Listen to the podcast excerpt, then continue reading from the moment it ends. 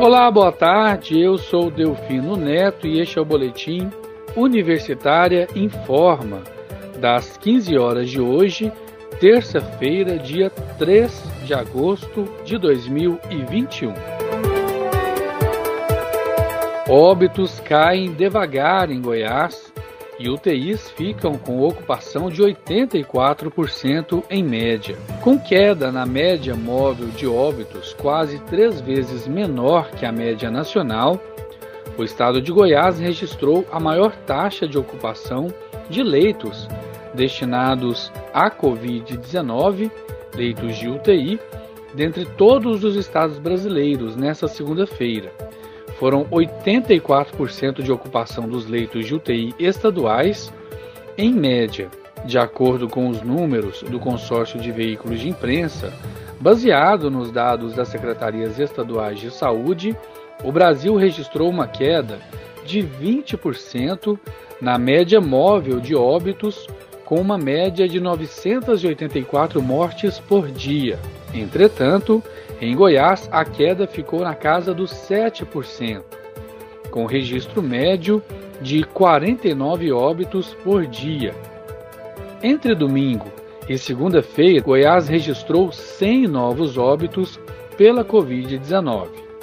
Isso corresponde a quase um quarto do total de óbitos registrados no Brasil no mesmo período. De acordo com a Secretaria Estadual de Saúde de Goiás, o registro de 100 óbitos em um dia é atípico, sendo necessário levar em conta a demora de algumas unidades e municípios em notificarem os óbitos em tempo oportuno nos sistemas oficiais. A taxa de ocupação dos leitos de UTI em Goiás ficou acima dos outros estados, 84%.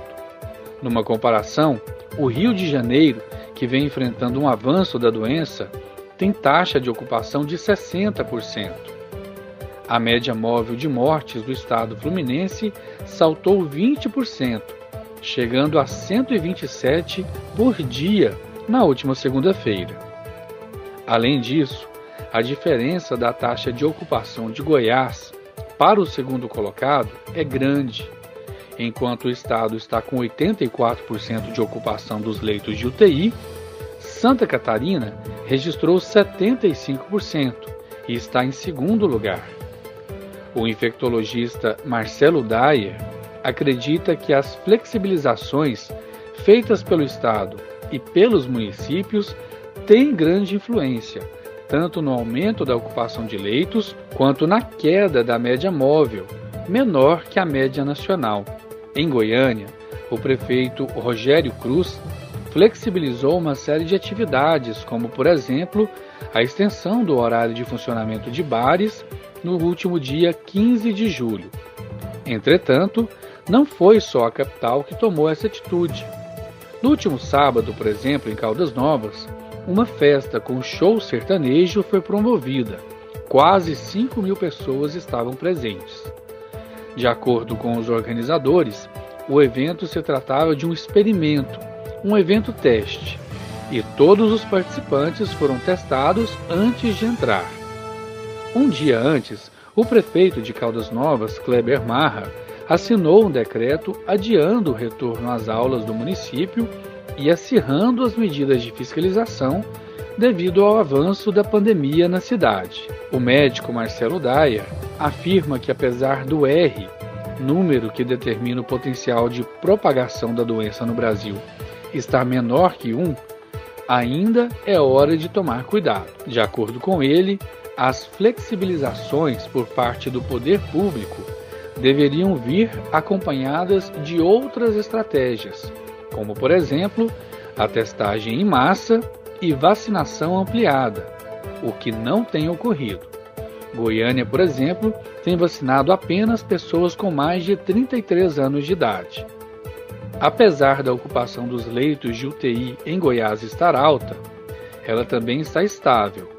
Ao longo de todo o mês de julho, variou entre 75% e 85% de ocupação dos leitos de UTI. Em alguns dias, por exemplo no dia 26 de julho, ela atingiu 87%. A Secretaria Estadual de Saúde de Goiás afirma que o platô nas internações já vem ocorrendo há algum tempo. Especialistas alertam que, apesar de não estar havendo um avanço, o platô preocupa. A superintendente de Vigilância em Saúde da Secretaria Estadual de Saúde de Goiás, Flúvia Amorim, afirmou que a pasta monitora o número, pois aumentos podem sinalizar para uma sobrecarga na rede hospitalar de Goiás. O estado conta com oito hospitais de campanha, além de leitos em UTIs próprias e conveniadas. Ao todo, são 106 UTIs para casos graves da Covid-19 na rede estadual. Nesta segunda-feira, a ocupação dos leitos estava em 84%, e em Goiânia, na rede municipal, 78% de ocupação.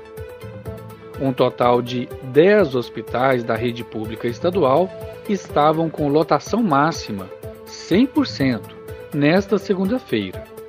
Outros oito hospitais, tanto do interior quanto da capital, estavam com taxa de ocupação dos leitos de UTI acima dos 90%. Enquanto isso, nesta terça-feira, a Prefeitura de Goiânia continua vacinando pessoas com 33 anos de idade ou mais. Ao todo, são 26 postos onde a população pode ser imunizada contra a Covid-19. Confira os locais no site da Prefeitura de Goiânia ou no portal Imuniza Gin. Para ser atendido, é necessário o agendamento pelo aplicativo Prefeitura 24 horas. O atendimento é das 8 da manhã às 5 da tarde nas unidades de saúde e das 8 da manhã às 4 da tarde na área 1 da PUC. A Secretaria Municipal de Saúde de Goiânia informou que, por conta do tipo de vacina que o município recebeu, não está sendo possível abrir o drive-thru do shopping Passeio das Águas para demanda espontânea. O motivo é a forma de armazenamento e a logística das doses, além dos protocolos de conservação repassados pelo fabricante. Grávidas, puérperas e idosos continuam sendo vacinados sem necessidade de agendamento no CIAMES Dr. Domingos Vigiano, que fica no Jardim América. As pessoas com comorbidades e outros grupos prioritários, como trabalhadores da saúde e educação, continuam sendo, atendidos no CSF Leste Universitário por meio de agendamento. A segunda dose dos imunizantes AstraZeneca e Pfizer estão sendo ministrados em 13 pontos da capital, também sem necessidade de agendamento, conforme cronograma divulgado pela Secretaria Municipal de Saúde, que está disponível no site da Prefeitura de Goiânia. Já a segunda dose da Coronavac, em atraso, está sendo aplicado na Escola Municipal Rotary Goiânia Oeste. Todas as informações você pode encontrar no site da Prefeitura de Goiânia ou também no site criado especificamente para a Covid-19, o Imuniza Gin. E um grupo de trabalho criado pela Prefeitura de Goiânia para discutir o valor a ser cobrado da taxa de limpeza pública, a chamada taxa do lixo, estabeleceu duas hipóteses para a fórmula de cálculo em ambos os casos, o limite seria de 300 reais anuais por contribuinte, ou cerca de 25 reais por mês.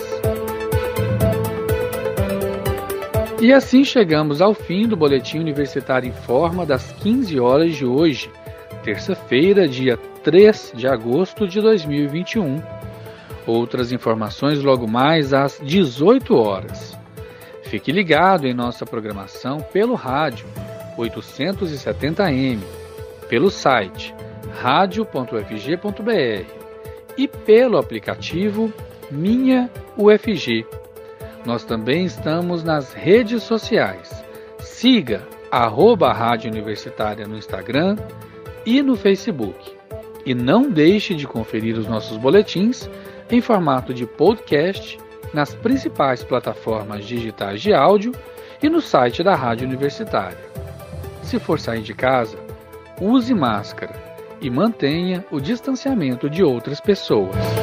Eu sou Delfino Neto para a Rádio Universitária.